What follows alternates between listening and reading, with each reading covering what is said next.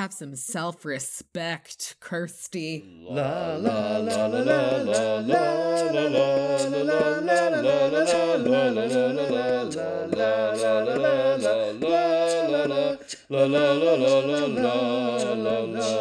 Hello and welcome to Think About Eurovision, a Eurovision podcast with me, Chris, a Eurovision fanatic from the UK. And me, Kim, a Eurovision fanatic from Canada. It's a wibbly wobbly, timey wimey, go back far in time episode as we go back to 1969 today to go to the uh, Eurovision Song Contest in Madrid, Spain. It's always so interesting to like go back so far in time. So we've done a couple now of these like really old timey ones, and um, they're kind of a hoot. Like I I enjoyed seeing this, even though there was like there were some things that I um, found super interesting, and there were some other things that I was like, what? but we'll get into all of that. Again, once again, I'm pleasantly surprised by how much I enjoyed some of the songs from 1969.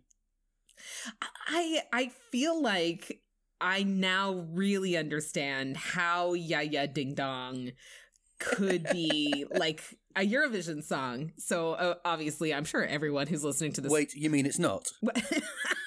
I mean, um, it is and forever will be Eurovision uh royalty. But but like when I first saw that movie, I was like that cannot possibly be a real sort of representation of what a Eurovision song is like. But like there were some ya ya ding dongs I think in this in really this 1969, yeah.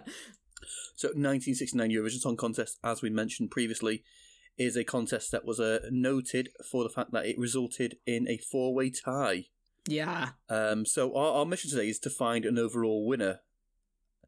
Um, so have you got a winner in mind? I definitely have my top pick. Good. And so. I, I was thinking that like it would be very easy if our um top picks were the same. But I think also that it's like it would be out of the four finalists, if you will, that our maybe combined placement would uh would result in the winner, right? Like if all of them currently have a score of one and then we add our our ranking then the lowest points win. Okay. what do you think? I think that's an interesting way of doing it yes. Right? So yes. like if in in case we're not in agreement then okay. we could essentially establish our pick for winner that way. The same way we did our christmas special. Exactly. I'm i'm i'm up for that. Okay you guys this is it. 1969 is finally going to be decided here today. So making history. Yeah, That's right. but b- before we um, get into it and the songs, let's chat about the overall presentation of the show. Um, pretty much entirely in Spanish, so I struggled. Yeah, I had no idea what was going on a lot of the time. And I did not know when I this is actually kind of interesting for me too is because this was um a blind ranking for me yeah. because I did not know which countries were which. so normally I always do my ranking blind on um, the true results. I don't know where they actually finished in the points when I do my ranking because I like to do it, you know, without having that bias. But um, so this was the first time that I did it blind in terms of results and also blind in terms of which country was which. I had no idea because I guess 1969 is too early for them to have included like titles on the recording of yeah all they had was, was the uh, titles of the songs i think um with, i don't know if it was in the original language. Actually no i feel like the titles of the song that were superimposed on the screen were in spanish because there's um one of the songs later it, it, the portuguese song they swapped the title. So the portuguese song was called desfolhada portuguesa which means translates into portuguese husking. Uh, but that one was introduced as rather than Des Fol Harder, so uh, D E S S for Sierra, F for Foxtrot, Ol Harder. They introduced it as Des Hol Yarda, so D E S for Sierra, H for Hotel, and then O L, then like a J as a Y sound, Arda. Because apparently Desfolhada is similar to an obscene word in Spanish. I don't know what that word is, sadly. I really want to know what the dirty word is. I want to know a naughty word in Spanish. I continue to be impressed by your level of detail in the, in the watching. I'm so oblivious to these details. I never would have picked that up. I also just like made a joke about how um, you know, 1969 must have been too early to include the superimposed text of what the countries were. And of course, there was superimposed text as you just mentioned. It was the titles of the song and the names of the performers. So I'm just But that was it. There's no more detail than that. I'm an oblivious idiot. But um yeah, so they did say the names of the countries uh in Spanish and on some of them I did catch them. So um like what you know, but for the vast majority I did not know who was performing and so it was a little surprise at the end too to to know which country was which. Even I would struggle sometimes because I keep referring to the Wikipedia article for the running order because I'm like, I, I remember some of like, uh, like Lusfed, is it? Is Swi- Switzerland or Sweden? See, that was one of the things that came up in the uh, points was she didn't know if it was Sweden or Switzerland. Uh, Lusfed. I feel like Lusfed Oh, right. is Sweden, but I don't speak French. I mean, I I sort of do, and I still I don't know it well enough to to, to consider myself fully bilingual. It's like a word here and there I pick up. Um, so overall presentation, I felt like this was kind of an in between, in between sort of like the um 1950 57, yeah? seven, where yeah, it felt a lot sort of like an school auditorium style concert, um, versus more modern Eurovisions, which is like an absolute like you know party it is uh, like a sporting event right where you're like wearing the the flag and colors of the country you're rooting for and whatever so this was this was like going to the opera it was like I've got Yeah. that exact comment in my notes. I've put that I love the audience all dressed up like they're going to the opera. Like full on sort of gloves up to the elbows, gowns, gentlemen in tuxedos. Yes, tuxedos. Yeah, I loved the fashions. I mean, not only of the performers, but even as they like scanned the audience, I just like really ate up the. You, You, know, love a bit of old school, old school glamour, don't you? I love old school glamour. Yes. Um the just like the hairdos, the colors, the I mean it was amazing. And the men's suits. There was one performer, I can't remember which one, but he was wearing sort of like a check tuxedo, like a like a textured printed tuxedo. God, it was gorgeous. Like someone wear that to an award season right now.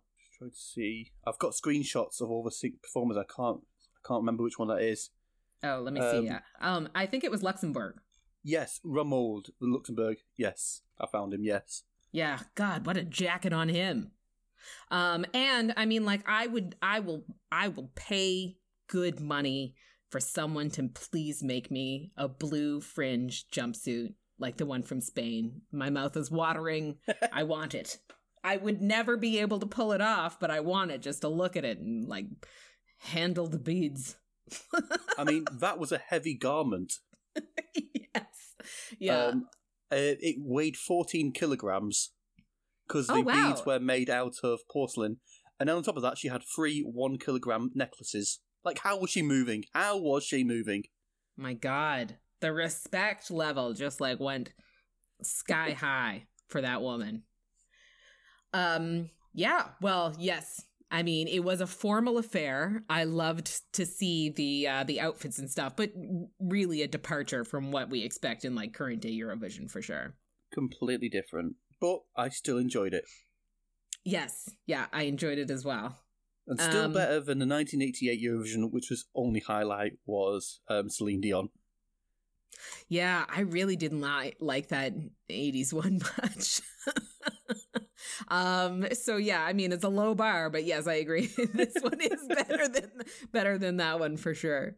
Um and this came in at a relatively short runtime. It was an hour and 45 minutes in comparison to the more you know um more current eurovisions that run closer to four hours almost three and a half Yeah. um because we only had 16 countries in this one Yeah, and I think it would have been about an hour and a half if only one song had won.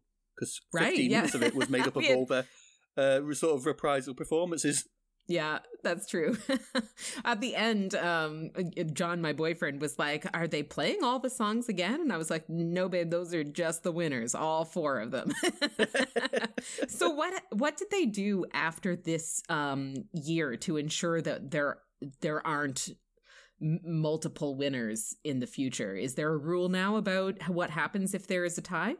There is a rule, and I'm gonna try and remember. I, if I remember rightly, I believe that if there is a tie, the song that performed earlier on the night is considered the winner because, Because of recency it- bias. yes, exactly recency bias. We talked about that. I remember now. Yeah, That I do.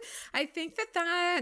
I mean, I feel like it would make more sense if if I'm gonna like for what it's worth for Yeah, like if- my opinion on this. if if if we went by that rule, that would have mean meant that Spain won.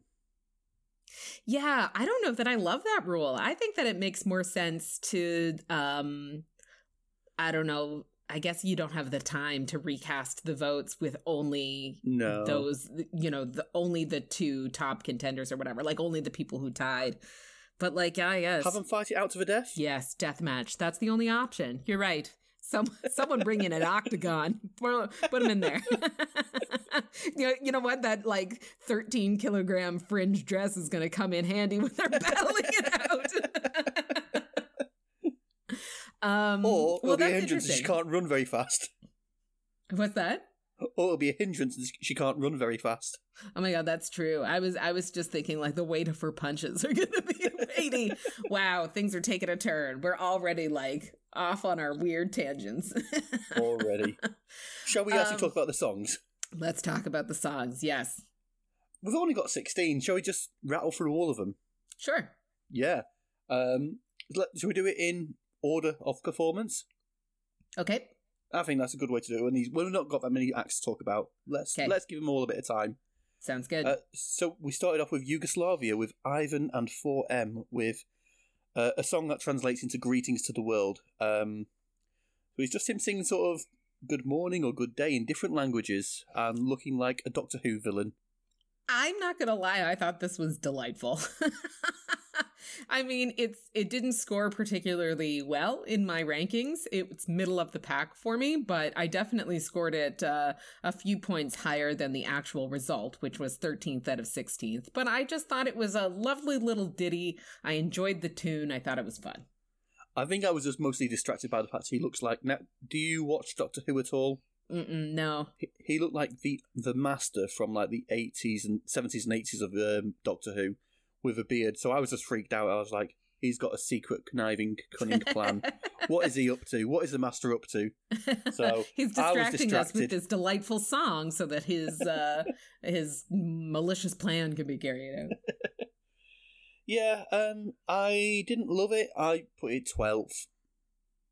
Yeah, it was 10 for me. So I think I liked it uh you know, a little more than you and a little more than the final result, but it wasn't my favorite. No. Um, up next we have Luxembourg with Romuald with uh, Katarina. With the great Um, jacket. Yes, with his wonderful jacket and his terrible um, dr- dra- extending the microphone stand, and it's just like the it's just a horrible sound of as he's dragging up the microphone stand at the start of Yes. the. Oh no! Uh yeah, I um I thought this one was fine. Um uh, for a lot of these I found that I didn't love the overall song as much, but then it would like get me with a bit of a catchy chorus, and this was one where it was like I didn't love the song as much, but then the chorus kind of won me over. So I scored it 12th out of 16. Um it was uh 11th in the actual results, so pretty on par on my end. Yeah, I, this was my least favorite of all of them. Was it? It didn't do it for me. Um, I was offended by his treatment of the mic stand at the start of the performance. Uh, and also, the song's actually kind of creepy. Um, so it's a ballad about a girl that he was in love with during kindergarten, and he still has feelings for her as a grown adult. okay, but sh- but I But mean, she's touch, an adult think- too now, right? I they think- were both I in kindergarten, right? I think it's that. I think when I was reading about it, it's like they lost touch, but he still feels, but has feelings for her. I'm like, when did you lose touch? This is weird. I don't like it, but I just didn't like the song either. Yeah, fair enough. Regardless of the concept of the lyrics, I was like, no, this isn't. It is not tickling my pickle. Not tickling your pickle. Well, No. I mean, that's uh that's not the one then. Not Nope. tops. But he has represented. Um, he well, not represented. He's performed at Eurovision three times. Um, so in 1964 and also ten years later in 1974, he represented Monaco. Uh, but he was for Luxembourg in '69. So Hmm. this is his second of three attempts to uh, win the song contest. Well, hopefully he did a little better in his other was ones because he didn't do particularly Hmm. well here. But um, He didn't do well. no, So next we have my winner, Spain. Yes. Yes. Um, I I put this fifth. Um, I know. Scandaloso. So, so hear me out. Okay, on the plus sides, one, she looked gorgeous. Two, I liked the song. And three, I thought that it was a refreshing take when everybody else was still in the 1960s. Spain was ni- in the 70s, right? They, it felt fresher than the rest. It felt like, um, you know, more modern for for its day. Uh, but I didn't find that the performance itself was particularly strong. Um, there were a lot of other performances that kind of gave me a little bit of the shivers when they hit the notes. There were strong vocal performances, and I didn't feel that Spain hit it quite as hard. So, for uh, the combination of pluses and minuses, I put it at a very respectable fifth place. Um, That's not bad. but yeah, not not the number one spot, which of course is where it actually ranked, and your number one. So why did you like this one so much better than the others? I think you know me. I'm a sucker for something that bops. Yeah. uh, I, I really do love a song that bops, and that uh, so the the sort of uh, hey hey with the backing singers. I just liked it, I liked uh, it too. Yeah. uh, and also she looked really sort of cool on stage. She was dancing, but here's a bit of um, controversy early doors. Um, in 1969, um, three of the acts fell foul of a rule, Spain Oh. being one of them. So Spain, the UK, and Ireland. Do you know what rule they broke? Um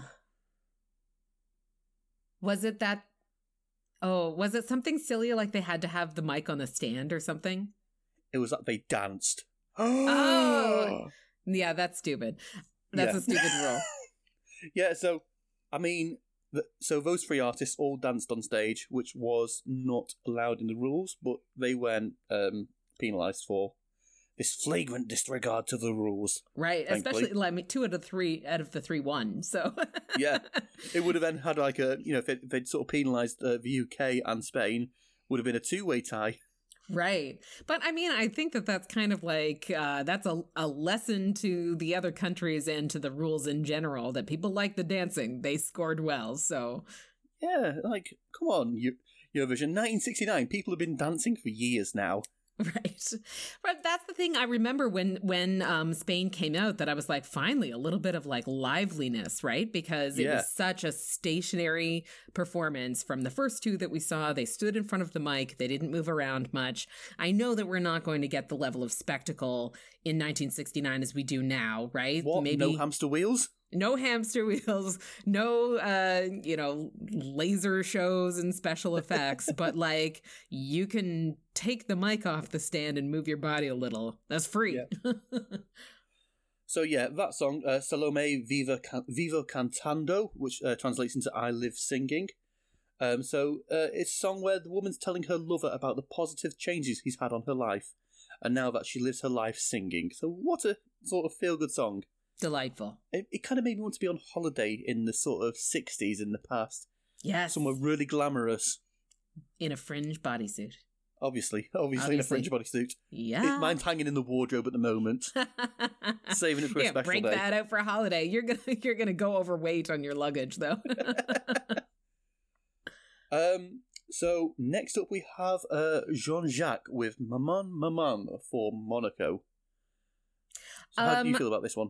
I liked it. I have it scored sixth, which is also where it came in the actual results. Um, I like wasn't looking at the screen when it when uh, um the performer first started singing and I thought it was an adult woman, but it was instead a young boy, man. Yeah. I don't know. I mean, like, he looked young. I was actually thinking if there was a junior Eurovision at that time, that he probably would have been junior Eurovision age. Okay, so gotta play your least favorite game. How old do you think he is? Oh, God. I'm going to say 14. Twelve. Okay. I mean, I get, I mean, like, I actually thought that uh, I would have gone younger, but I thought that uh, younger than 14, how, how are they in adult Eurovision? But I guess At the no juniors. no- yeah, at the time there was no rule sort of on age limits. Um, I believe at least you know.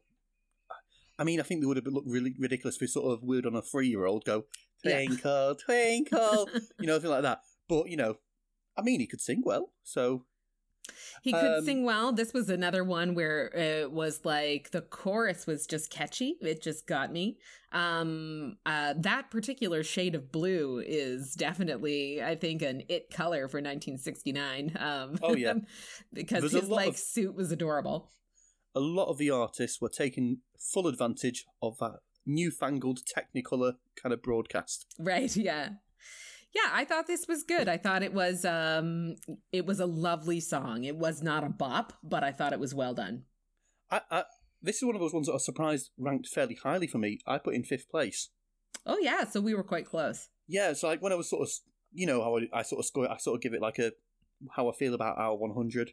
Yeah. I was thinking, I thought that would end up lower, and I was surprised it came fifth in my um, list. Yeah, that is surprising. Well So- done, young Jean Jacques. Jean Jacques. Yes, well Jean done. Jean Jacques. What a that's a satisfying name to say. Um, so yeah, um, so he retired two years after this performance from music at the age of 14. at the We're at grand the old age, of 14, Yeah. he was like, I've done what I want with music now. Bye bye. uh, so the song's about him waking up and telling his mum about a marvellous dream he had in which he'd grown up and gone to war. oh, that doesn't sound like a great ge- dream. No. No, but he does eventually realise that he- he prefers being a kid. And then he has a bad dream where he envisions his mum as an old woman and decides he's going to remain a child. You know what? There's a lot uh, packed into that song. what I found about these older sort of Eurovision songs, not just this year, other years, when you try and look into the details and like the sort of meaning behind the songs like from modern Eurovision, it's like this is a banging song, but lyrics mean nothing. yeah. Old Eurovision songs are full of concept in the lyrics. Huh. They, they go full sort of on like you know what this song's about, whereas modern ones like "I'm your golden boy, come here to enjoy." Like that means nothing, mate. It's, it's a banging tune, but it means nout. Right. I mean, for someone like me who like barely registers the lyrics anyway, I know that there are probably people who are listening to this and be like, how can you judge a song when you like pay so little attention to the lyrics? But I just like uh, to feel the music, right? And so Yeah. these like high concept lyrics back in the day, they're all lost on me. Indeed. So, another artist taking full advantage of that technical broadcast, we have Ireland. Um, Mur- Muriel Day and the Lindsays with The Wages of Love. yeah, that bright And- green dress. Loved it. I didn't love the song as much though. Really, I put it fourth.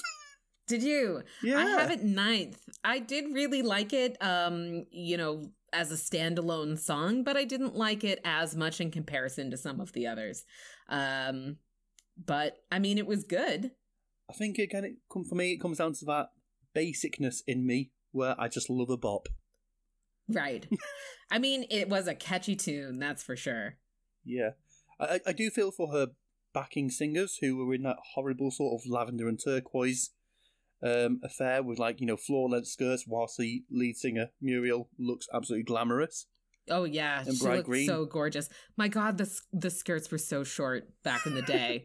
but like, The I swinging mean, sixties. I know, I know. I just I loved the fashion so much. There were some this one, and then the UK had that tiny little tiny little pink number. Uh, I'm sure there were another there were other short skirts in there, but it was either like full length down to the ankles or like barely covering the butt cheeks. Um, but I loved it. She did look gorgeous.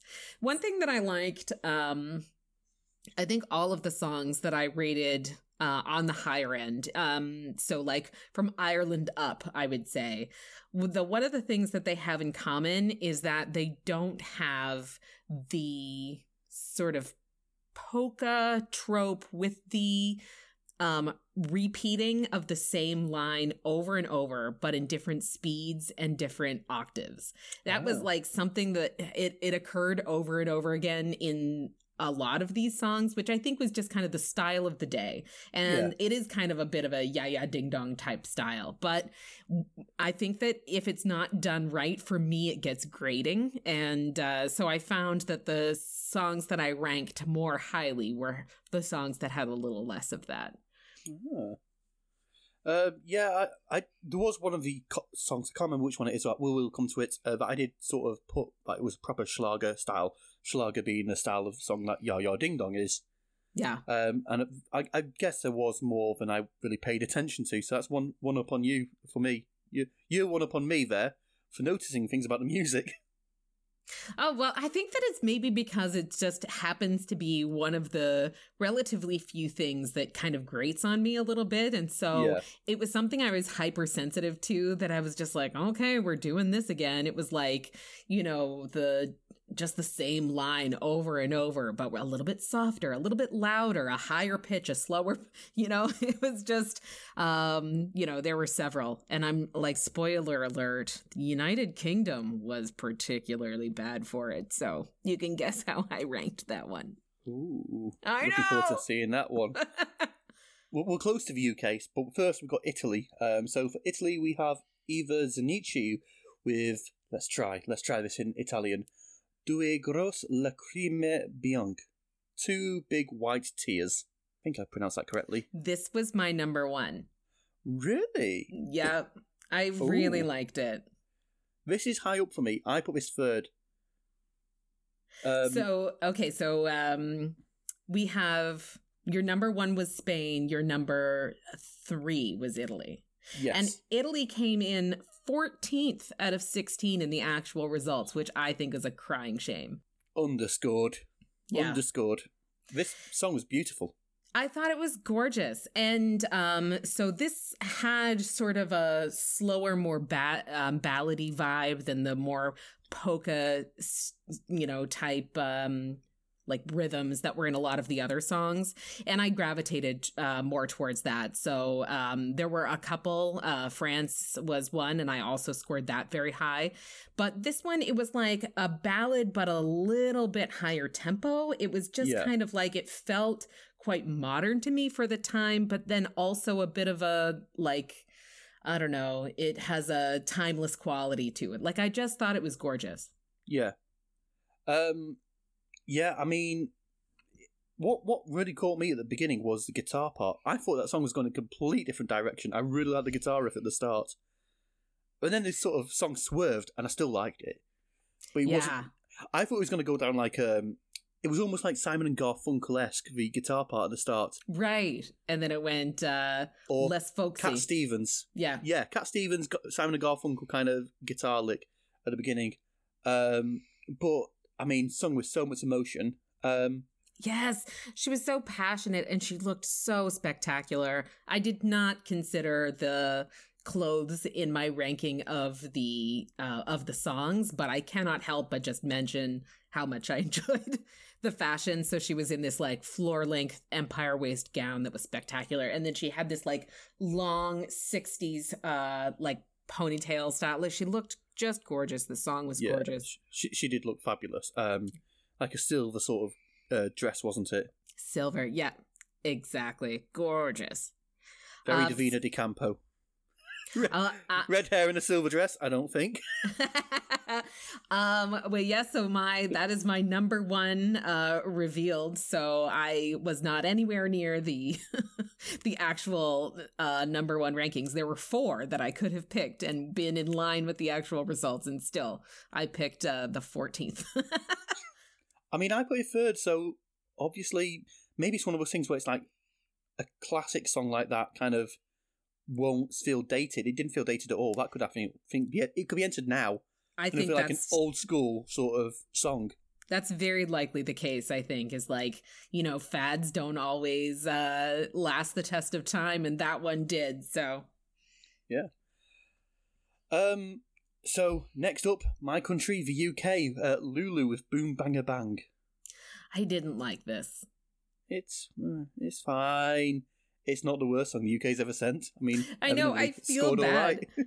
because like there have been so many times when the UK um you know did not place well and I actually ranked it much higher than where it actually places and there are a number of times where you know you really didn't like it and it's I don't think I've ever scored it maybe in my you know very very top um performances, but I consistently rate it higher than you and higher than where it ranks.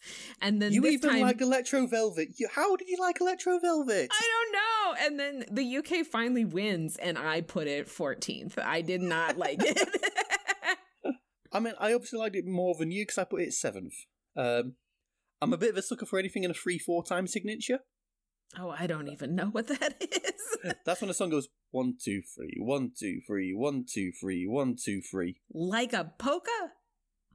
I would say it's a swing or a waltz. Like waltz. Kind of. Yeah. Kind, I wouldn't say it's polka, but yeah, waltz is the sort of style of music that is famous for not having free for. I don't know enough about polka to know what time signatures. I feel like you know what I'm probably using. I'm probably like describing it entirely incorrectly because I don't know anything about like the the technical aspects of uh of music. I don't play any instruments or whatever. But that was the thing for me is just like this was one where it was like I it's just grating on me. It's I I don't know. It was um. Ah, I don't know how to describe it. I just didn't like it. What surprised me is that that song um, came out after her massive hit Shout. I thought like Shout was a more modern song than 1964. So do you know Shout by Lulu? I mean, is it like you know you're gonna shout? That's the that- one, yeah. Really? That's her. That, that predates this song. Oh, that would that would such a better song. Except, you know what is really funny is that is the song that I put in my notes as like it's like every song is doing a version of shout where it's like a little bit louder now, a little bit louder now, a little bit slower now. It's like every single song has this one line that they're repeating at different tempos and at different octaves. And that is the song that I put in my notes to say like oh. every song's a version of shout. So and then weird. There, there's Lulu in the show itself. That's so weird. I didn't know that. But I was surprised to learn that Shout is from 1964. I yeah. thought it was like a 19, like early 1970s song. I thought I actually thought it would have come out after she get, got famous off Eurovision, but no, not how it went. I wonder um, if I'm fami- the version that I'm familiar with is a different version because I feel confident that the version I'm familiar with has a man singing. Oh, we'll have to have a look into that and pop in the show notes if it is. Yeah, I'll have to look. Um, but Boom Banga Bang was actually banned by the BBC during the Gulf War. Why? Boom Bang Bang in the title. Oh, right, right, right. She's alongside some really good company there because they also banned Cher, Bang Bang, My Baby Shot Me Down. Oh, that's a, um, such a good song. Atomic wasn't, wasn't that Blondie. Nancy Sinatra? I feel like she did it, yes, but they specifically, I think they specifically banned the Cher one, according to uh, BBC's website. Really? I didn't even know Cher did a version of that. I will also be looking that up. They also banned Atomic by Blondie. Oh, well, yeah, I guess that checks yeah. out. And also, Tears for Fears, Everybody Wants to Rule the World. Wow. so, so, some really good songs there that were banned because they kind of made people think about the war. Well, right. I guess if you're trying to take your mind off things. um, yeah, that is so interesting. Okay. Right then, I thought this might be your winner, but obviously not. Uh, so the Netherlands with uh, Lenny Kuhr, the Troubadour. Um, they were very high on my list. I put them fourth actually, but they were higher than that until the very end of the show, ah. um, which is a bit of a spoiler, I guess, or some of my other God, top rankings. Spoiler alert! Yeah, um, but I really loved this song. In a weird way, I I could picture this in a Quentin Tarantino movie. I don't know why. It was just like it felt um, like one of those songs that could have sort of a modern take where you're you know throwing back to it. I don't know how, if that's a good description, but but I felt like it held up. I really enjoyed it. I thought the Um, guitars were great. I thought the vocals were great. So you were not far off on No. where you expected this to land with me. This isn't one of my favourites. I put it thirteenth, but I did I did like her husky voice. I enjoyed that, Yeah, and I also really enjoy the live guitar on stage. I'm like, me too. I, I would love to see live music make a return. Maybe not like the entire band, you know, because that's too much hassle. But would it be impossible for them to allow like sort of singers, songwriters who use a guitar or any other sort of instrument that can be simply plugged in and sort of a line check during the uh, postcards? I would love for them to reintroduce some sort of live music into the show. Yeah, I agree that it it uh, it does sort of take it to a next level for me. And you're right; not all songs are going to you know warrant or require to have an instrument on stage. But some of the more folksy singer songwriter type stuff it is an added element that um, is missing. I think when you don't have it. And so if it's like a boppy dance song, then you can have dancing, you can have special effects, you can have props that bring something extra to the performance. But when it's a folksy, low key singer songwriter song, you don't really, I mean, you're not going to do an elaborate dance number to that, right? So No. the extra that they could bring is the instrument. So I agree. Yeah. Obviously, we're not going to be plugging in circular keyboards. No. I mean, I like, I would, it would be a crying shame if that miming performance was not available for us all to see. And if he had actually had a circular piano, then we would never get the finger mashing delight that was that performance. This is another high concept song. Um, so Lenny is singing about a Middle Ages troubadour describing the impact his music has on audiences. Ah, They love a concept back in the 60s. Like way to go 60s. Uh yeah, didn't get any of that. I just liked the tune. It was a nice song. yeah. Um, we've, we've got a familiar face. So if you cast your mind back to 1988 and Sweden's Tommy Korberg, who performed with Stad i ljus. No, no I. No, you can't remember him because it was boring. But this is his earlier performance in 1969. Oh. with um, Judy min vän. So Judy, my friend. And this was my number two song. Was it really? Yep. And again, you know what I'm gonna say? It had me bopping. I didn't love this one. Of course you didn't. no, I mean, I thought I thought it was fine. Um, but but yeah, I just I think I found it a lot kind of boring. Just a bit one note. I don't know. Uh, Oh, I had it eleventh. fair enough. It was uh, written by a British songwriter and originally called Dear Mrs. Jones, which is the most British sounding name for a song I could think of. Boy, I'm really um crapping all over the British entries in all forms in this one. Why do you hate us? Why do you hate us so much? I I didn't even know. I didn't mean to. I'm so sorry. Oh dear. Gonna get a new co host. Oh no. Uh, I've really I've ruined it. You've Um, ruined the magic. Uh now this next one I'm excited to talk about. Right. So Belgium, Louis Neefs with Jennifer Jennings. Um. So what what do you like about it? Oh my god. It was the moment where it was like a pretty sort of like um it was a good performance. I like the song. I think I scored it middle of the pack. I'll go back to my notes and check, but it was the moment when out of nowhere he does this like overhead clap move that I was like, "Whoa, that came out of nowhere."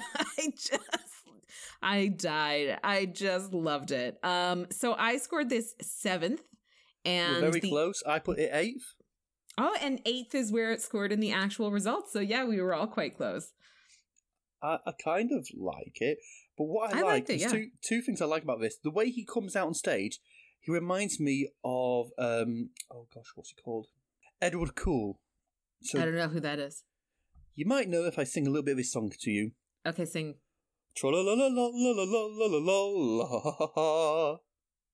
Have you not seen the Trollolol video? No. Oh my god. Oh my god, I'm disappointing you on so many levels of this So it's like- Eduard Khil is like this Russian um sort of singer. I think he's like sort of a classically trained, but he sort of does music hall or did. I don't know if it's live still in Russia. And he did this song. Uh, I'm sure it has a title, but most people on the internet know, know it as the Trollolol song. So if you're winding, song. so if you're winding someone up on the internet, you might put, send them a link to the Trollolol song because it literally goes Trollolololololololol. Right, we- we're gonna have to watch that later. Okay. Uh, but he reminds me of that, and, and then he looks like a sort of singing bank manager. Oh my god, yes, he does. Like, I don't know, he was that's why it was so, you know, delightfully surprising when he broke out that like single dance move. He didn't do it anything else the entire song. He did one overhead clap and then was back to like managing the bank.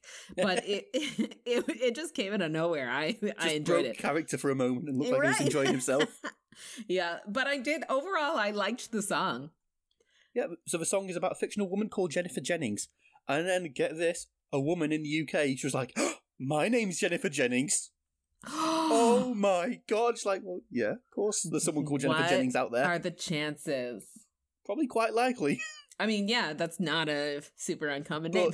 she did write to him, and he invited her to a concert, and they stayed in touch afterwards. Come on. I hope they fell in love. That's straight out of a rom com. like, uh, like what an amazing meet cute is like he wrote a song about her without even meeting her yet.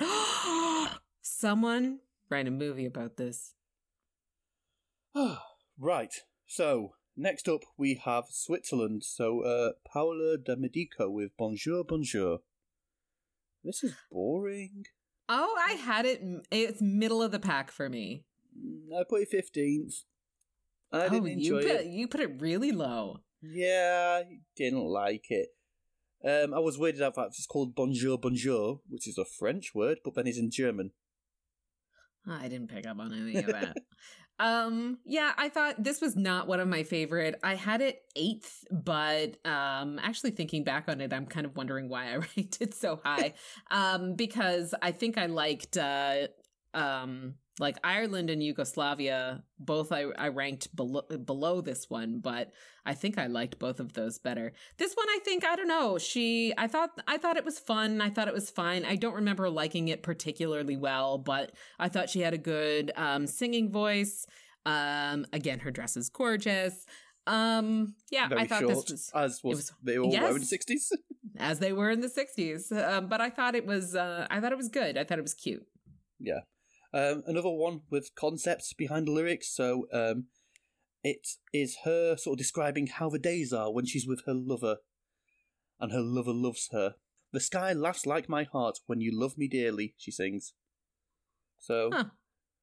uh, I mean, the concepts are very love centric. They're love centric, yes. but they've got concepts behind the lyrics. it's a lot of lovers. They're not just going, Lovers. uh, yeah, I like you. It's like they're going more in depth with their emotions and using more evocative language. Yes, fair. Um, but yeah, not a fan of that one. But uh, next up, uh, we have Norway. So Norway, we discussed before, they have the most last place finishes in Eurovision history, Yes. and this was one of them. They came last in this contest, and I put it sixth. You put it sixth? I like it. Yeah, no, I didn't like this one either. I did not pu- ra- ra- rank it as low as it came in. I put it uh 13th out of 16, but I didn't I didn't love it. Not last though. Not last, that's true. So, so this is Kirsti Sparboe with Oi Oi Oi So Glad Jeg Skal Bli, which translates into Wow Wow Wow, how happy I'll be. Uh, and again, it's I think I like it because it's upbeat and I'm basic like that. Yeah. Um, and I think I'm also basic because uh I didn't like it because it was repetitive and polka-ish. Which was the song that you said that this was a true that you thought this was a true Schlager Schlagen Schlagen song. I don't know what you're saying there. Schlager. Schlager. Uh, that was Germany's song, so we'll come to that. Uh, Ah, next. yes, okay. Uh, but I mean, another another concept behind lyrics in this one. So, despite this being such an upbeat song, uh, this is a song about how happy she'll be when her lover is only interested in her and stops chasing after other women, and that she's optimistic he'll give up his philandering ways. At which point she sings, "I'll have a party, and I will be the only guest." That sounds like the worst party. That sounds like a 2020 kind of party. Why, why, why is there so much, so many lovers, lovers in dangerous times? Also, I mean, come on, Kirsti. If he's chasing after other women, leave him. He's not worth it, babes. He's not worth it. Have some self-respect, Kirsti. Um, yeah, I don't know. I feel like all the lover stuff is getting kind of weird. I'm not gonna lie. We got lovers in kindergarten. We got lovers chasing other women. We got we got lovers saying bonjour, bonjour. Okay, right. Let's talk about Schlager songs. So, Germany, Yeah, the home of Schlager, Schlager. um, sent Siw Malmkvist, well, I think she's Swedish, if I remember rightly, with a song called Prima Ballerina. I did not like this. We've I'm talked sorry. about concepts. I- and out of all the concept lyrics, I think this is the most concepty concept lyric from 1969. Because Sue is singing to a porcelain figure on a clock, asking uh, why she is alone. Like, firstly, it's because she's a porcelain figure. She has nobody to be with. She's an, an inanimate object, come on. Uh, so she's asking why she's alone and has to pass through life without a lover. More and then lover. in the final, and then in the final chorus, she tells the figure that one day everything beautiful will fade, and that the figure will never understand that. Like, because whoa. she's porcelain and her beauty will remain forever. Yeah, I think that I mean I'm just going to hazard a guess here, but I'm thinking that maybe the song is about why she the woman is alone, not why the That would make more sense. I think so. But I think I Um, think she needs therapy either way. She's talking to a porcelain figure in a clock. Yeah, yeah. I didn't like this. I did pick up the ballerina ballerina stuff. Um, you know, I did hear that in the lyrics. I did not realize that she was asking it about why she doesn't have a lover. Um, why does nobody love me? uh, Because you're talking to porcelain figures, love. right, exactly. I mean, like you're not going out meeting anyone. You're talking to a clock. Come on. go on a date. Um, yeah, I thought this was uh, like I just didn't like it. I thought it was silly and repetitive. I mean, like pantsuit aside, I did not love this.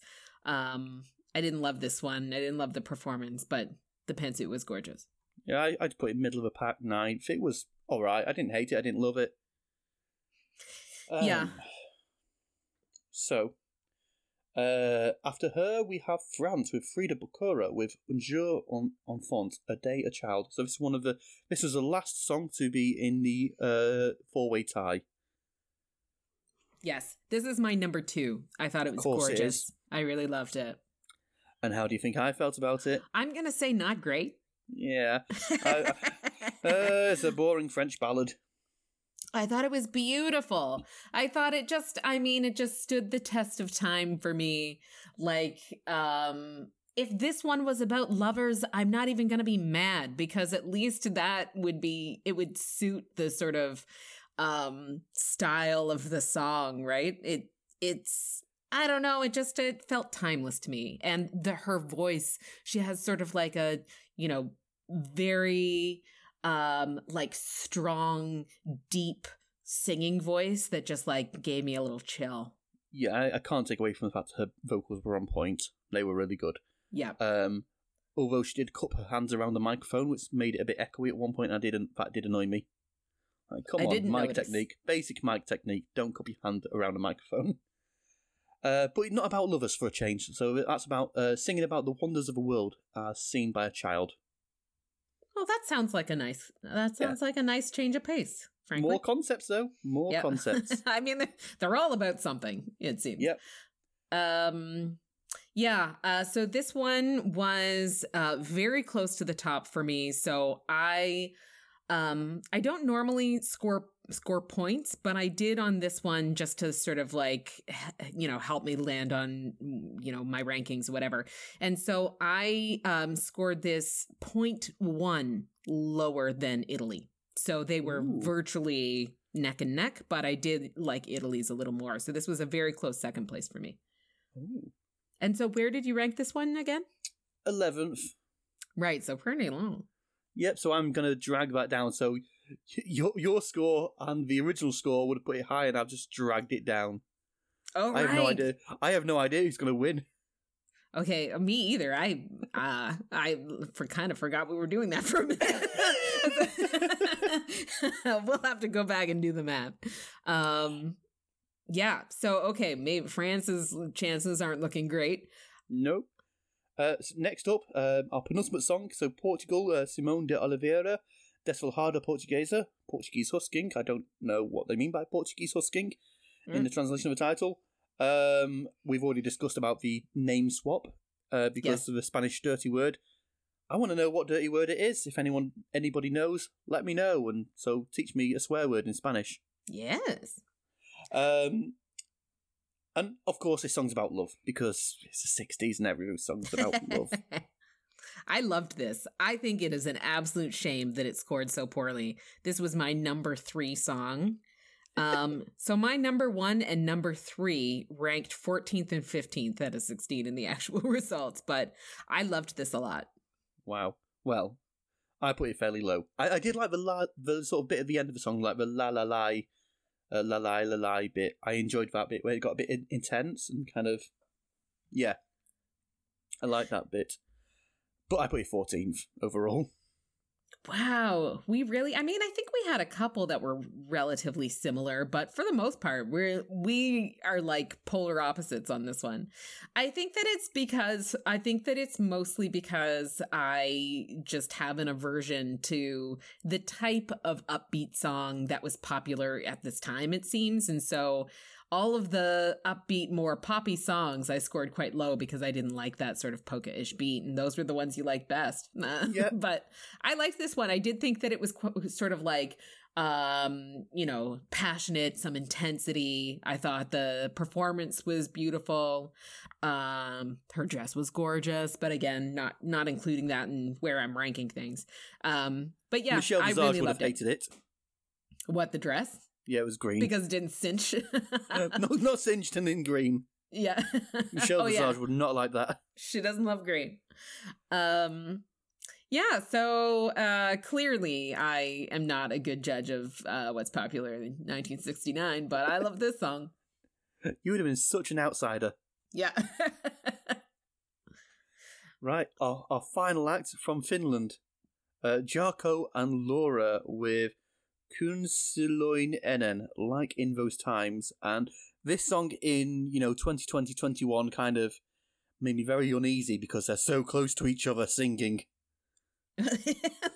He's like That's singing like- into her face. right. It's Like, like, oh, guys, in the days of. COVID, it's so uh weird to see that kind of stuff now. It's like when you watch a film or a TV show from like 2019, 2018.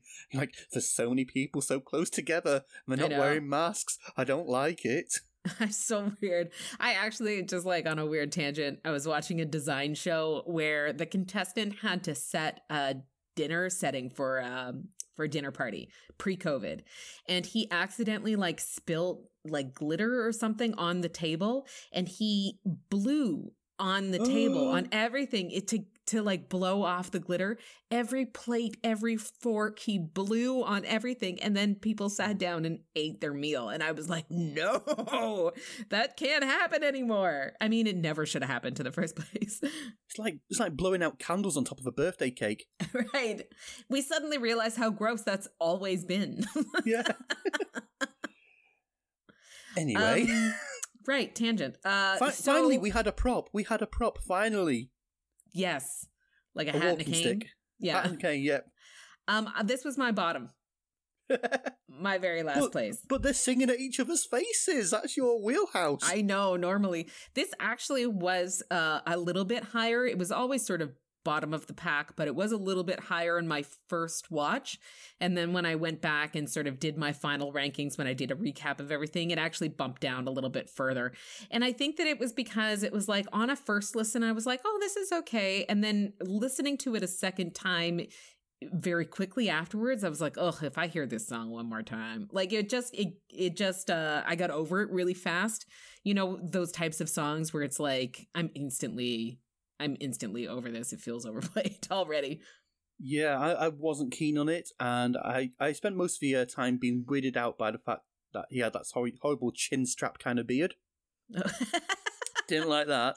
yeah. Not that that made the, had anything to do with the song, but I didn't like it. I didn't particularly like the presentation. Um, that, that weird sort of dance break where we sort of minced backwards, spun the uh, cane around a few times, where she did a little sort of jive with her feet. Uh, another dancing um, act, naughty Mm. naughty.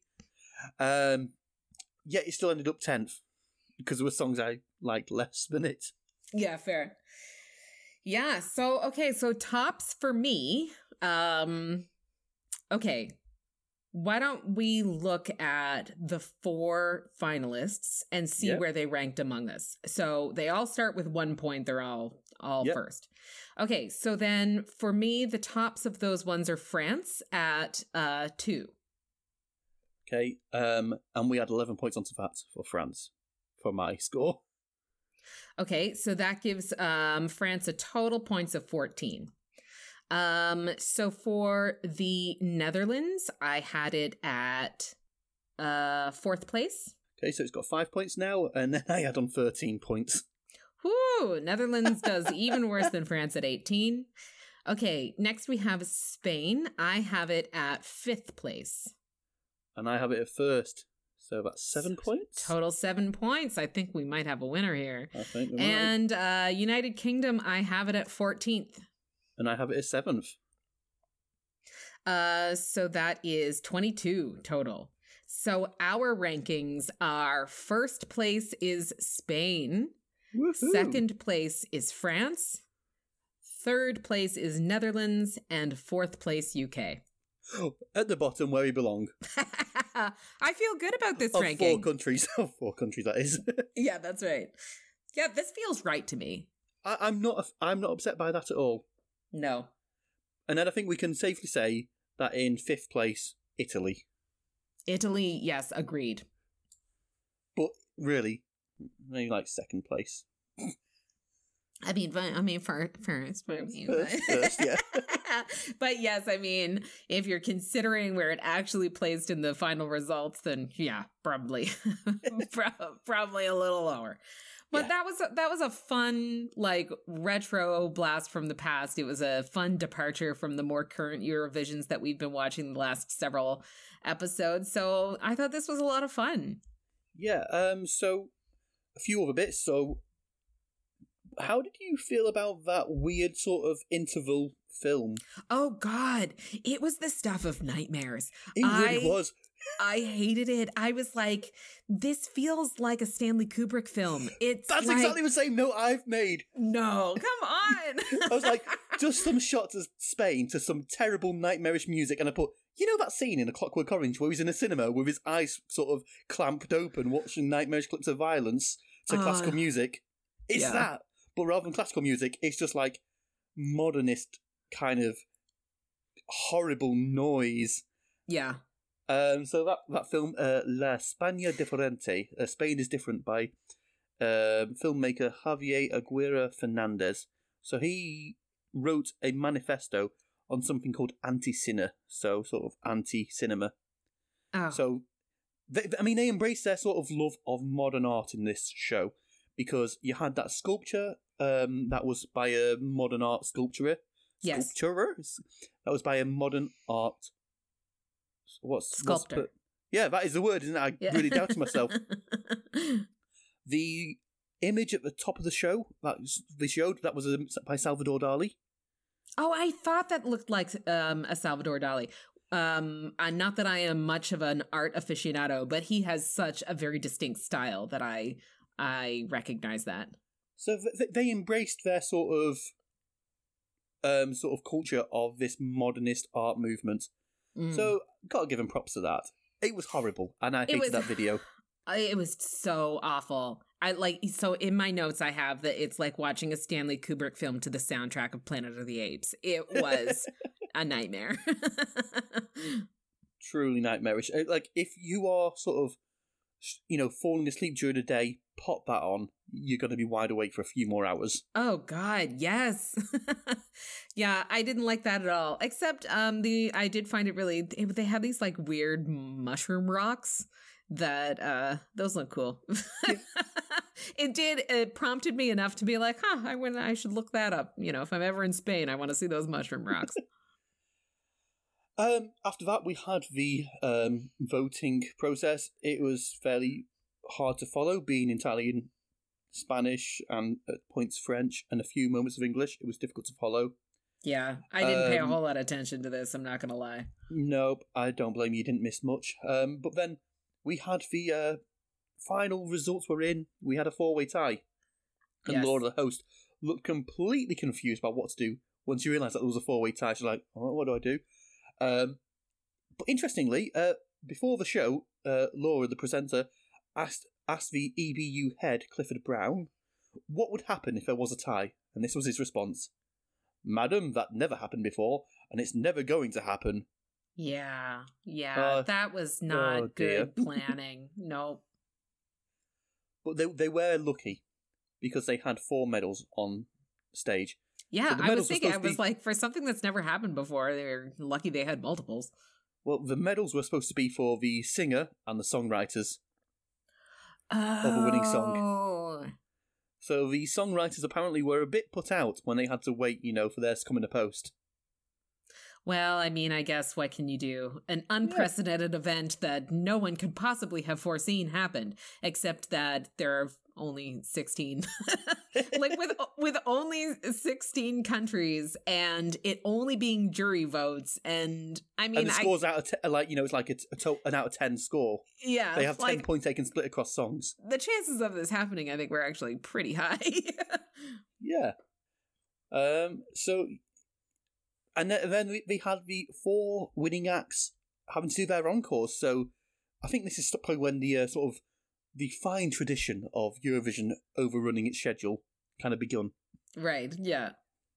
Yeah. Um, well, they weren't banking on that. And then I just need to do a quick nod to whoever it was. I don't even know because I didn't understand what was happening. But the woman who came out to actually present the medals, so not the host, but the woman who came out with like arms stretched out and dragging behind her this like sequined cape, like she was wearing like a full Yeah. um like like coat cape deal god gorgeous but I was confused because the way she came out, she came out like she'd just won. i know i was like I was "Who like- is this was Yeah. that that last year's winner maybe I, I don't know. But, she, she- she walked out with like the pre- the presence of someone's like, I'm here to collect my award now, i know darling. it was it was like so regal she was like bow peasant says i drag my cape behind me it was kind of like a moment and i was like who is this but i don't know i still don't know just someone handing out medals i guess Well then, there we have it. Um, On that note, 1969, I liked it. Right, going to take a little bit of a break and then going to discuss some Eurovision news for 2021 because shorter episodes got a little bit of time to play with here, and we can talk about some news. Okay, let's let's do it. Okay, so time for some Eurovision 2021 news. Um, as of today, the day we're recording, the 7th of February, we now have five songs confirmed. Um, so last night in uh, Lithuania, The Roop won by a landslide majority uh, their national selection. So they end up with something like 74,000 votes. The song that came in second place had something like 6,000 votes. oh yeah, that's a so- pretty clear winner. yep. So The Roop will be coming back with a song called Discotheque, which is an absolute sort of banger. And again, they're doing a silly dance. I love a silly dance. Yep. Um, we also have um, Israel, Eden Alene with who had Feker Libi last year. She is coming with a song that is nowhere near as good, in my opinion. Um, oh, and that's that's too bad. and uh, I don't think it was her favourite either. She looked so disappointed when the winning song was announced for her. Hopefully, they'll do a revamp and make it a bit more her because what I liked about Feker Libi, Feker Libi was it had like parts in Hebrew and parts in Amharic, um, uh, the uh, one of the languages of Ethiopia where um, her family is from. Um, so it, it's still a little bit underwhelming. Um, most excitingly, though, for me, is Ukraine, Go A, who had Solovey. They have got an absolute dark sort of folktronic banger called Shum, which translates into noise. Um, that sounds promising. yeah, and because they um put this video up of Shum um about a few weeks ago, and it was like, "Is this their entry for Eurovision?" And like, no, that's not our entry. We're submitting three other songs to uh, the internal decision makers on what song to choose. And then he, it turned out that one of them was Shum, and that was the one that they selected. But they've got to edit that song because it's three minutes and fifty seconds at the moment. Oh, that's quite a bit of editing to get it down Yeah. to three minutes. Yeah. Um, so yeah, France. Um, they've chosen a song called Voila, which is so intense. It's really good. Uh, by a woman called Barbara Pravi. Um, very sort of chanson style, and it was also written by the same songwriter who wrote their winning Ju- junior Eurovision song. Ooh. And And, you and you like it? I like it, but it's a world apart. It's a So- world apart from a junior Eurovision song. Oh, it is really. Yeah, you you um don't generally love the French submission, so I'll be interested to hear this one that that you do actually really enjoy. basically what what I like about this one, it kind of starts off a bit sort of very French. It is very French, as many French songs are. But towards the end, it gets really intense. It kind of speeds up, and it's like almost swirling. The song swirls around her. If that's the only way I can describe it. Mm. So yeah, I really like that one. And Albania have chosen a song called Karma, and I can't pronounce the singer's name, so I'm not going to try. Well, it sounds like we're making some good progress on the lineup here. Indeed, and we also have more clarification on what it's going to look like. And all they said, that- remember there was scenarios A through to D on Yeah. varying sort of levels of lockdown. They've gone, we're not doing A. That is not going to happen. So scenario A is Eurovision as normal. No. They've accepted that ain't happening, which I don't think anybody was surprised with. Right. Uh, so yeah, that's where we're at for Eurovision news at the moment. Um, I'm sure in a couple of weeks' time there'll be more songs confirmed. Uh, it is national final season at the moment. I've been following a few of the songs. Um, uh, for Melodi Grand Prix, which is the Norwegian one. Uh, the the sort of Eu- Eurovision community's favourite is the song for KEiiNO, who represented uh, for Norway in 2019. But my favourite is Hero by Raylee and it's Mm. like this proper 80s throwback song uh, like sort of synth pop and she even has a complete tribute to flashdance you know where um, in flashdance she pulls on like the pull thing the that bucket. Yes. Oh, she I know recreates exactly. that on stage Yeah. Okay. Well, I So- would pay money to see that. yeah it's so good and the song slaps as well Oh, well, I mean, I feel like my based on this description that I I think my fingers are crossed for that one too. yes and they also have big big daddy Karsten who is a body positive gay bear rapper who does a Oh. song about um, sort of polyamorous relationships And this is which- uh, amongst the finalists that Um, uh, I think he's one of the wild cards or something like that. Honest- I, I I don't quite know how Melodi Grand Prix works. I think he's got like a second chance or a wild card sort of place in the uh, final or something like that. interesting. I like that one too. It's really good.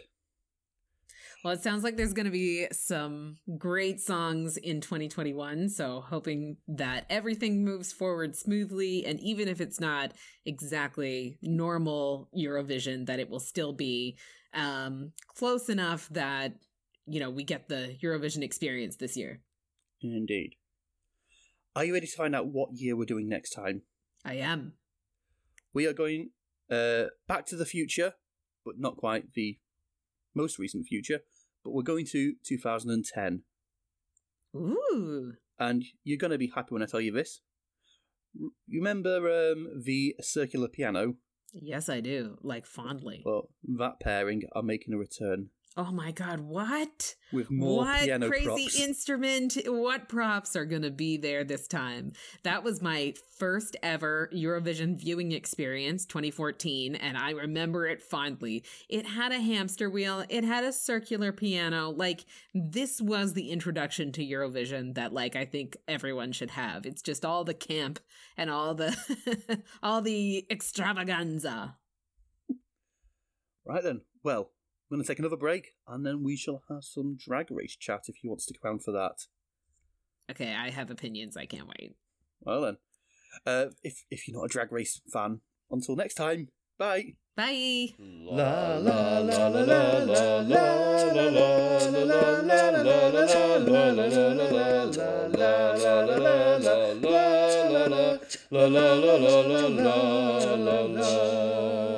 Okay, so let's. What do you want to talk about first, Chris? Should we talk about uh, Drag Race US first? Yeah, let's do US um, because that's my least favorite out of the two, and you said you have opinions about both. I do. So there are two episodes since we last chatted. Um, but I, I mean, I definitely have opinions about both, but I want to talk about the ball because I, I honestly cannot get over how that went down with LaLa Ri and her bag. Like, I can't even call it a dress. I can't even call it a garment. That was honestly the worst look that has ever been presented on the runway on any drag race. And I am absolutely flabbergasted that she did not go home. I think that like I I was yelling at my TV. And don't get me wrong, I think that Lala I I like LaLa Ri better than I like Joey Jay. I don't think that Joey Jay was doing, you know, a particularly you know, strong job of showing us all kinds of different aspects of her um of her drag and whatever. So, I mean, but like I actually thought to myself before this lip sync that in eh, I don't care how good a job that LaLa Ri does that unless Joey Jay pulls a Valentina and doesn't know the lyrics, unless there is a reason why RuPaul cannot send LaLa Ri home, she should go home. That was unacceptable. Hard okay. agree. You you can't just glue some paper bags to a corset. You can't. That's not how the design challenges work. No effort was made. It was like I have seen bad design challenges before, but I have never seen anything like that. Like I just I, I, it made me it really made me question, you know, like how like does it even matter how they do in these challenges then or is Rue just going to send home, you know, whoever doesn't make the better TV or uh, like is it all going to be production decisions because like that just felt incredibly unfair to me to the other queens who put in so much effort and did such, you know, you know, fantastic presentations to have that come out on the runway. I was blown away that she was not sent home hard agree. And also combine that with her bag of bones look, where like the bag at the bottom that looked all right, but then it's like just a black dress with some plastic sort of party store, like Halloween decorations, hot yeah. glued to it. It was two bad looks. The only good look she had was that uh, the me the, the the the middle sort of look, where they had to try and present those hideous clutch bags Oh my god, I know the clutch bags were just like they were distracting and annoying and I and I actually felt like it was um it it was such like a weird interpretation by the vast majority of the queens on that one when you're supposed to show like I own everything, opulence, right? And instead they went for like business women in you know anyway but like all of that aside i completely agree but like I think LaLa Ri is funnier than Joey Jay a better dancer than Joey Jay Like she definitely has um you know, she has talents that that you know would would rank higher than some of the other queens but like for everybody else they're being judged on the challenge at hand yeah. and i don't care how good you lip sync unless joey jay like either you know didn't know the lyrics or stood there and did nothing you know and she held her own joey jay did not do a bad job on that lip sync no. if, I, am I'm in full agreement because joey Jay had three okay looks lala yeah. Ri had two bad looks and one okay look I, I mean when i say bad like she had one bad look she had one okay look and she had one terrible look and i think she would agree i don't think yes. she'd say oh that's brilliant what are you talking about yeah, uh, but I mean, I uh yeah. I mean, oh, I have never yelled at the TV in the way that I did on that one when I was just like, I don't understand this decision. It it makes me mistrust the judges, Yeah. frankly. And, and I mean, there's been 12 years of Drag Race now, 13 series of main Drag Race, four All Stars, or is it five All Stars now? Yeah. You know there's going to be a sewing challenge. Crack yeah, it was bad. Read up about just some basic things. Uh, um, so some other rates on um, thoughts on Drag Race US. Uh, number one, Tina Burner, get another color palette. I'm sick of seeing your red and yellow.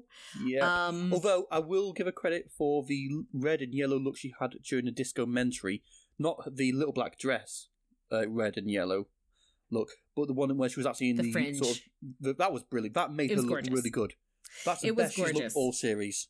Yes, I do, I agree. I just think that it's like a bit of a double standard when, um, you know, for instance, uh, Joey Jay got red for not um, having some different hair and like showing the same short hair. So Yeah. I think that that's the same thing that agrees is like, or sorry, the same thing that applies to Tina Burner is just like mix it up a little bit, show us some different things. But Yeah, it's like they keep going on at Utica for being campy.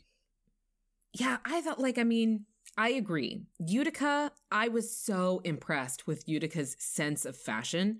She really brought some looks. It looked gorgeous. I did not agree with the I didn't really agree with the um critical feedback that she got on her little black dress when she was like all dressed in gold. It doesn't matter if it makes sense. It matters if it looks Yeah. good and delivers us, you know, something um different and interesting. And she delivered that. And i don't really care whether or not the judges like recognized it as being an earring. It was just like cool and high concept and i really Yeah. liked it. I do agree with the judges a bit though that i find her high campiness in every single um, scenario to be distracting and i think i mentioned last time that like i find utica to be a little bit cringy because she's so awkward. I think that she puts on the camp because she's awkward, and that makes it a little bit like I don't know. In some cases, it makes me eh, like distracted. It's a little off putting. I think I enjoy the camp because I- that's a very British style of drag. is very high camp, so I don't think it bothers me too much. I mean, I think that she, there are times when it works really well. And I mean, when she's doing sort of a Carol Burnett style character, I mean, like she really pulls it off. Like she is very sort of Carol Burnett esque in her, in her camp. But, um, but I, you know, I just don't want to see it all the time. And then, I mean, so sort of final thought is that I am sad to see Tamisha Iman go. I really liked her from the beginning. I thought that she was like delightfully, um, like, I don't know what's the like delightfully crotchety, if you will, where it's Yeah. like she has seen it, she is doesn't have time for the nonsense, and she lets them know. And um, I'm not really liking Candy Muse that much. If I had to pick between the two, I would have preferred that um, Tamisha stayed. Same, agreed. I believe was a massive argument with Tamisha and Candy Muse on Untucked, but we aren't getting that in the UK at the moment on Netflix because Netflix only gets the rights to Untucked once the full season's aired, and there's no point watching it. At that point, yeah. I'm not going to lie. I used to watch Untucked. I don't watch it anymore. I think that I am just, uh, I know that a lot of people really love the drama, but it takes it away from me. I don't like, I don't like this like sort of orchestrated drama. Yeah, I don't like the bickering for no reason. I get, I mean, like I like to sip a little tea. I like, I like a little bit of spice, but I just, I don't want to watch a whole show of them fighting. I just don't find it enjoyable. That's just me. I agree on that. It is a bit boring just seeing like pitching and moaning and just griping and snapping at each other. Like a little bit of sass every now and then is like, ooh, but it's like right. just like yeah, full like, blown arguments. li- I, yeah, don't get me wrong. I don't want to see them like having massive rows with each other. I I prefer, and I think it's just because of my secondhand cringiness. I have a hard time with it. Like I prefer to hear about it after the fact than to watch it actually happening, right? Because Yeah. it's just like it makes me uncomfortable. I don't know if that's just a me thing, but but I do not think that it was a coincidence that Tamisha and Candy had this big blowout, and then they had to lip sync against each other. Like it just, I don't. I know that there's always a little bit of um production touch on Yes, but so, when when it's overly obvious, it does feel, you know, it feels to me like I am watching something that's, you know, um what's i don't know orchestrated. And Yeah. it makes it it takes me out of it a little bit less or a little bit you know where it's like it's less about the competition and how well they did. And it's more about sort of like production having a hand in orchestrating drama and i don't like that as much No. Right. Shall we move on from Drag Race US to the less problematic Drag Race UK? yes Because I think it feels much less problematic to me. I don't know about you. um yes okay so i'm anxious to hear your thoughts tell me what the last two episodes have uh how you felt about those for the uk Okay, so we had the Who Wore It Best episode, um, where we started with the quick sort of challenge with the limbo and RuPaul lowering the bar once again. Um, and then we had the pairings um, challenge where they had to uh, create a garment from the same set of um, materials as their teammate. And then they Yes. would be judged against each other. And we had some bad looks here. Yeah, we definitely did. And two of my favourite queens, Tia Kofi and Ginny Lemon, they struggled in this challenge. They really did. Yeah. They Uh, aren't I- seamstresses. Like Ginny Lemon, I think that like deserves so much credit in this episode for Oh, yes. taking um RuPaul's critique of getting out of her comfort zone and trying something sexy. But I almost I feel like that was like almost an unfair challenge for RuPaul to give to Ginny. I Um, completely agree there because, like, Ginny's whole thing is about. She- I think I've read that she sort of describes herself as a drag troll. Yeah. Like- Not all drag has to be glamorous and sexy. That's my thing. I agree. It's like, um, do, do drag queens need to be able to turn a look? Yes, they do. But does that look need to be sexy? No. And so I that I agree that I don't think it was fair for that particular challenge. If Rue wanted to give Ginny a challenge to say, I want you to get out of your comfort zone and give us a look that's different than what you would normally give, fair enough. I think that's fair. But yeah, maybe so that's not yellow. sure, would be yeah. A Um, way to sort of do it like like with Tina Burner. You know, we need to stop seeing her in red, orange, and yellow looks. Right, I agree, and I I think that you know um, past um, critiques have been like I want to see a more glamorous version of you, and I think that that's fair. But but to tell someone I I need you to be sexy, I think that um I don't know. I think that that per- particular criticism is. Uh, I think that glamour can be interpreted in many ways, and I guess sexy can too. But like, poor, uh, poor Ginny, she yeah, I mean, she went full tits out, and it was awkward to watch. It was, but I'm glad that Rue kept it safe because I, I was worried that my two favourites were going to lip sync against each other, and I would not be happy whatever the result. okay, so what did you think about the uh about the lip sync between Tia Kofi and Asttina Mandella? I mean, both were really good. Don't get me wrong, but I think the right queen remained in the competition because um, Asttina, I think she did that annoying thing. It was like, well, if I have to lip sync, I'm going to lip sync you out. It's like you shouldn't be going in the attitude that oh, I can lip sync anyone out of this competition. You should be going in with, in with the intention of not being in a lip sync Right. until yeah. the last lip sync for the crown. yeah. That should be the only lip sync you want and intend to do in the entire competition. Um, and Tia made me laugh. She made Rue laugh, and that's always a way to win is make Rue laugh. Yeah, I'm not gonna lie. I was really kind of buying into the narrative a little bit that um uh, that uh Tia Kofi was a little bit basic you know and I, I i do think that her looks have not been as strong as a lot of the other queens. And so i would be lying if i said i was surprised if um i or sorry that i wasn't surprised rather that she stayed um based on that lip sync. But then in last week's or the the most recent i should say episode i think that she really showed me why she's still in the competition because she's a great performer. And so i mean like i say that some queens can, you know, are more of a fashion queen. Some queens are more of a comedy queen, whatever. Personally, I don't feel like her her runway looks are the ones I gravitate towards, but as a performer, she did much better than a lot of the other queens. And so um yeah, I I I think that I agree now, though at the in the moment I was surprised that Yeah. uh, that she was the one who ended up staying. I think also she, you know, Rue would have warmed to her when she when Michelle said, "What do you think I'm going to say about that dress?" And she's like, "That is fantastic, and you want to wear it." Again, making Rue laugh is always a good way to stay in the show because Rue. Uh, that is one thing that we've learned about RuPaul. Loves to laugh and get the giggles. If you can make Right. Rue, Rue laugh, you'll usually do fairly all right.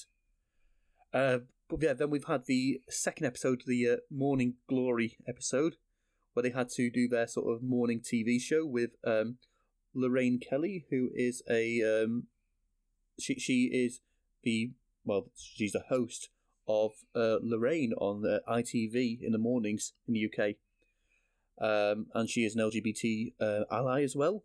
hmm Um, she's actually been done uh, by the I think it was uh, the cast of last year's Drag Race put her in drag for a magazine cover, Oh, fun. so she's been in drag herself.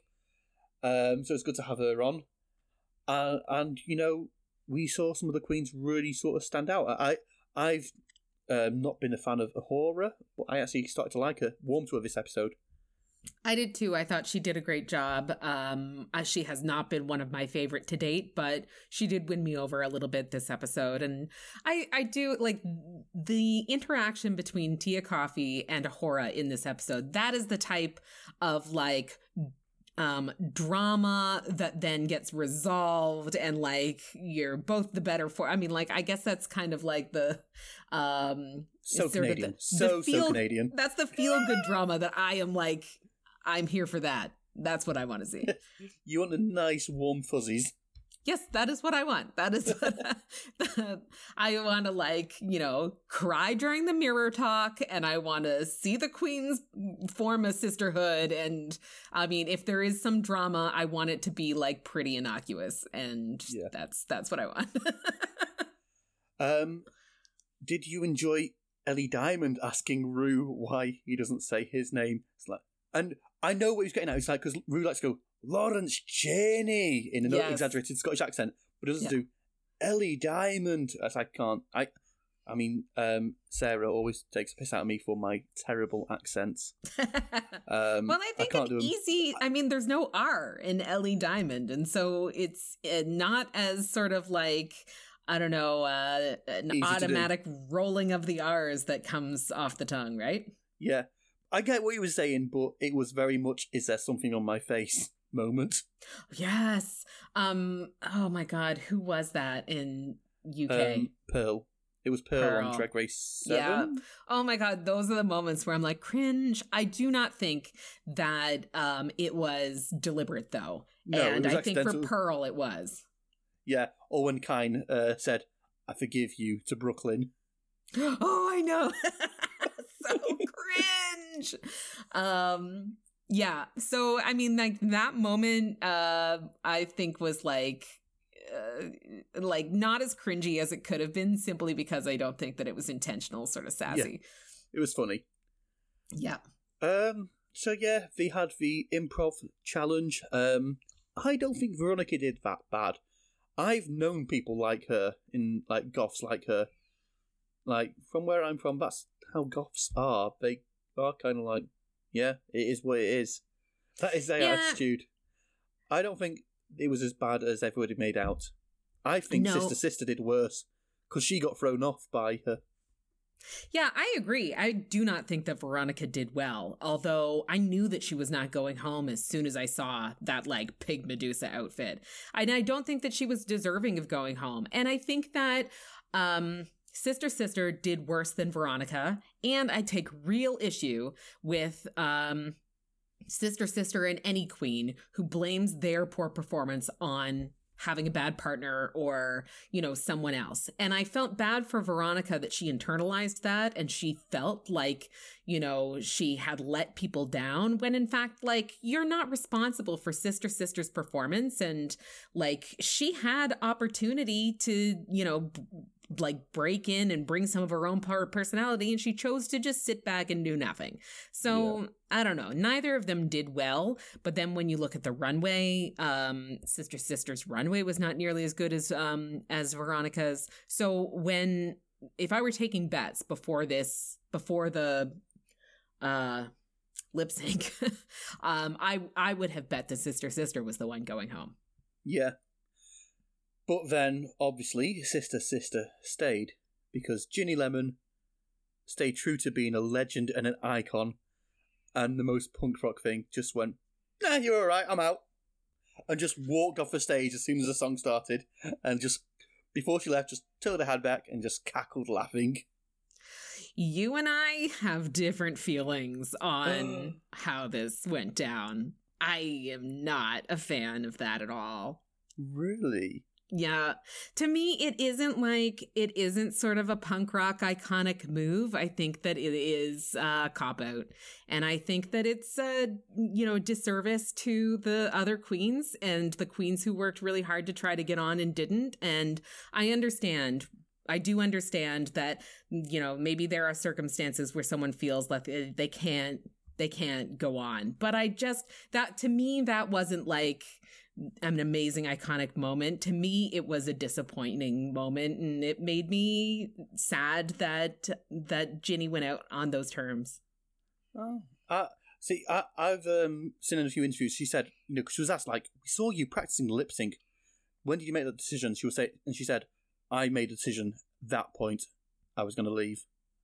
So she'd already decided she was going to leave the competition before Yeah, it actually just- came down to that final two. I just I don't I don't like it. And and I don't like the the reasoning that um you know she gave and so did BenDeLaCreme when she did something similar. Is like I couldn't do this to my sister or like I didn't want to lip sync against my my best friend in the competition or whatever. But like from my perspective, you are not doing them any favors by doing that because now sister sister will never be able to say to someone that like says, well, you only stayed because Ginny Jimmy Ginny Lemon chose to leave, right? She didn't win it on her merits. She didn't she wasn't given the opportunity to stay because she was the better performer and be judged like everyone else. Ginny robbed her of that. I I don't I know I mean like I don't want to shit on Ginny Lemon because I really loved her throughout the competition and I feel like I think that her motives were good and um and I think that you know she needed to prioritize herself and so she did what she had to do and so I mean I am still a Ginny Lemon fan but I just I guess in if I could choose a way for her to have left the competition that isn't what I would have wanted you know, for me as a viewer uh, or for her and the other queens as contestants. So I, I much prefer it to like when Adore left All Stars because she was like all teary in a workroom. Oh, I'm gonna go. I was like, no, don't go yet. Oh, attention, attention. I preferred like I've made my mind up. I'm out of here. Bye. Yeah, I mean, fair enough. Given those two options, I would rather be like, you know what, fuck this, I'm leaving. You know, I agree. If those are the two, you know, sort of extremes that we're that we're um choosing between.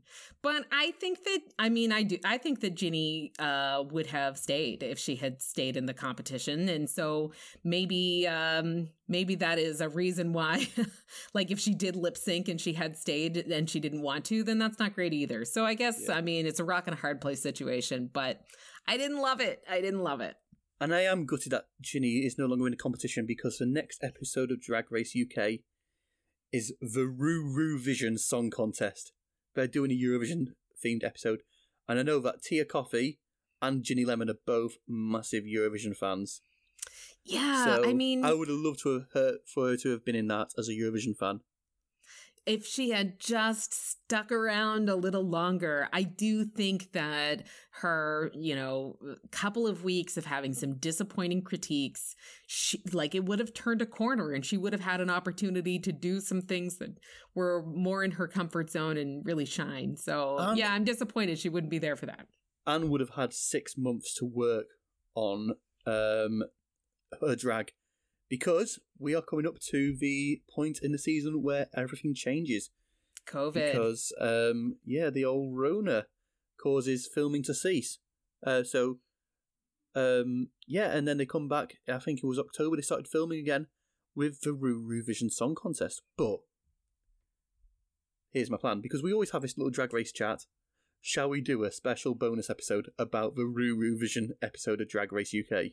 I cannot see how we would not seize this opportunity. We, we've got to yeah. get that get that crossover fan base. Let's do it. I'm excited. Right. Well then, that's Drag Race chat done. We've done Eu- Eurovision news. So next time uh, for our main episode, we will be discussing uh, Eurovision Song Contest 2010 with more ridiculous piano props. Cannot wait. Right then, until next time, bye.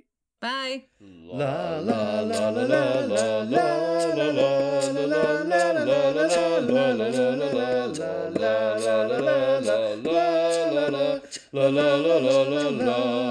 la